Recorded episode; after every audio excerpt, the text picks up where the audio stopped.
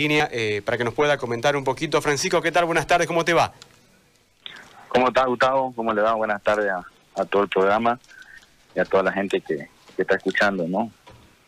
Francisco, por favor, comentanos un poquito sobre esta determinación del primer plantel de Real Santa Cruz de ingresar en paro eh, por la falta de salarios en el cuadro blanco.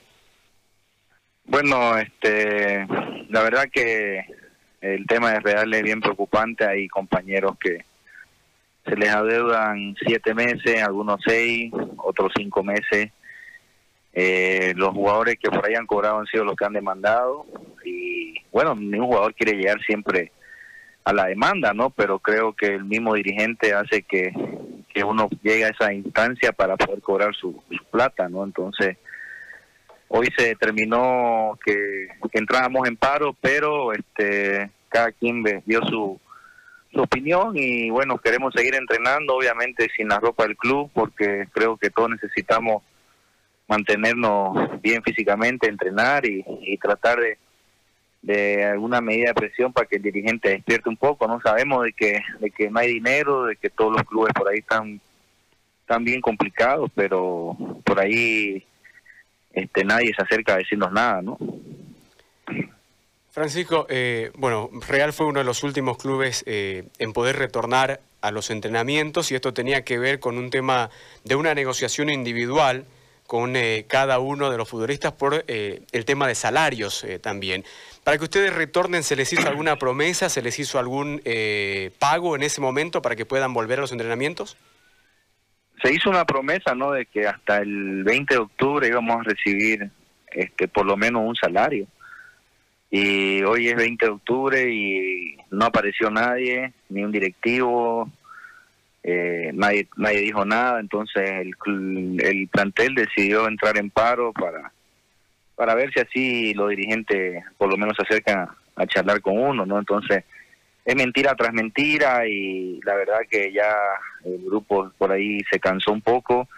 Hay muchos jugadores que ya han metido su demanda, que ya no van a asistir a los entrenamientos y bueno, otro, otra parte de jugadores que por ahí no ha demandado y, y, no sé si va a demandar hoy o en estos días mediante favor, ¿no? En un principio había llegado un dinero que era ayuda eh, del fútbol internacional, eh, Francisco, para poder de alguna forma tratar de cubrir con porcentajes de los meses de marzo, abril y mayo. ¿no? Eh, esto fue anunciado, inclusive fue una ayuda eh, de Comebol y una parte también tendría que haber ingresado de parte de FIFA. ¿De esos montos ustedes llegaron a recibir dinero? Eh, ¿Se les pagó algún, algún porcentaje, eh, Francisco, de esos meses? Cuando llegó la ayuda de FIFA, este, se nos pagó el mes de febrero, ¿no? Porque nosotros antes de la pandemia recién recibimos el mes de enero, porque nosotros hicimos un paro antes de jugar con Guavirá tuvimos 10, 11 días de parate y, vamos y jugamos con Guavirá casi entrenando dos días y, y luego vino la pandemia, ¿no? Entonces cuando se nos cancela el mes de enero, que estamos hablando ya en el mes de marzo, este, entra la pandemia y en y con esa plata de la ayuda internacional creo que nos pagaron febrero, la verdad que no te podría dar exactitud de eso, pero me imagino que así fue, ¿no? Porque eh, muchos chicos por ahí nos recibieron más plata y y varios de los compañeros se lee marzo, abril, mayo, junio, julio, agosto, septiembre, estamos hablando de siete meses, otro chico seis, otro chico cinco y, y bueno, siempre el chico que gana menos por ahí tratan de arreglarlo más antes y, y así han ido arreglando individualmente porque en un principio fuimos grupal y en el camino el mismo dirigente rompió el grupo y entonces comenzó a arreglar con los más chicos que al año no vas a jugar,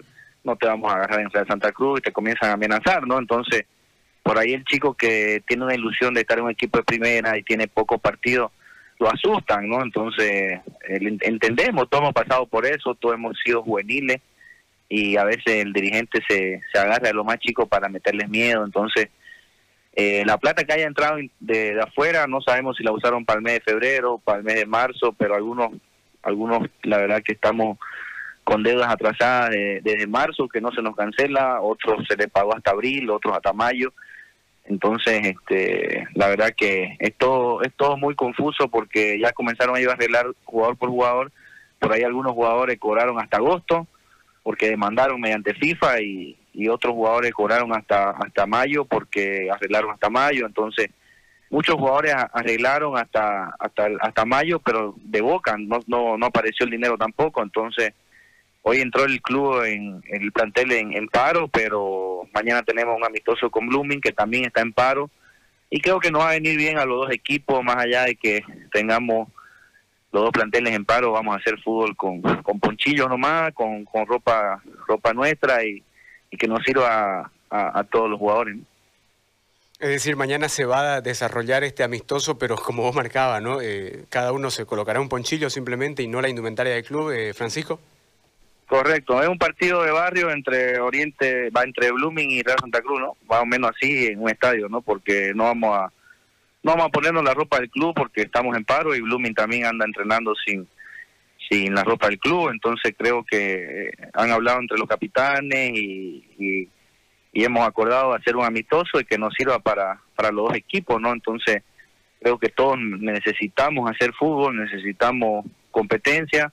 Vos has visto la, la eliminatoria que pasó, creo que a todos nos dolió perder con Argentina en La Paz. Y eso es falta de, de la culpa de todos los dirigentes, ¿no? Este, porque el Bolivia todavía no tiene competencia y, y vienen los otros equipos con con 7, 10, 15 partidos arriba y, vienen y te pasan por encima por más que tengas 3.600 metros de altura. Francisco, gracias y ojalá que eh, bueno que aparezca de alguna, de alguna forma también eh, dinero para ustedes los futbolistas. En el caso de, Real es una, una, situación muy pero muy delicada. Eh, vos marcaste que hay jugadores que no han presionado de repente con una demanda y lastimosamente se les ha pagado solamente hasta marzo, hay otros a los que se le debe más, a otros menos, pero la, la situación es la misma, es decir, un panorama muy delicado, muy complicado para todos ustedes. Ojalá que se pueda solucionar.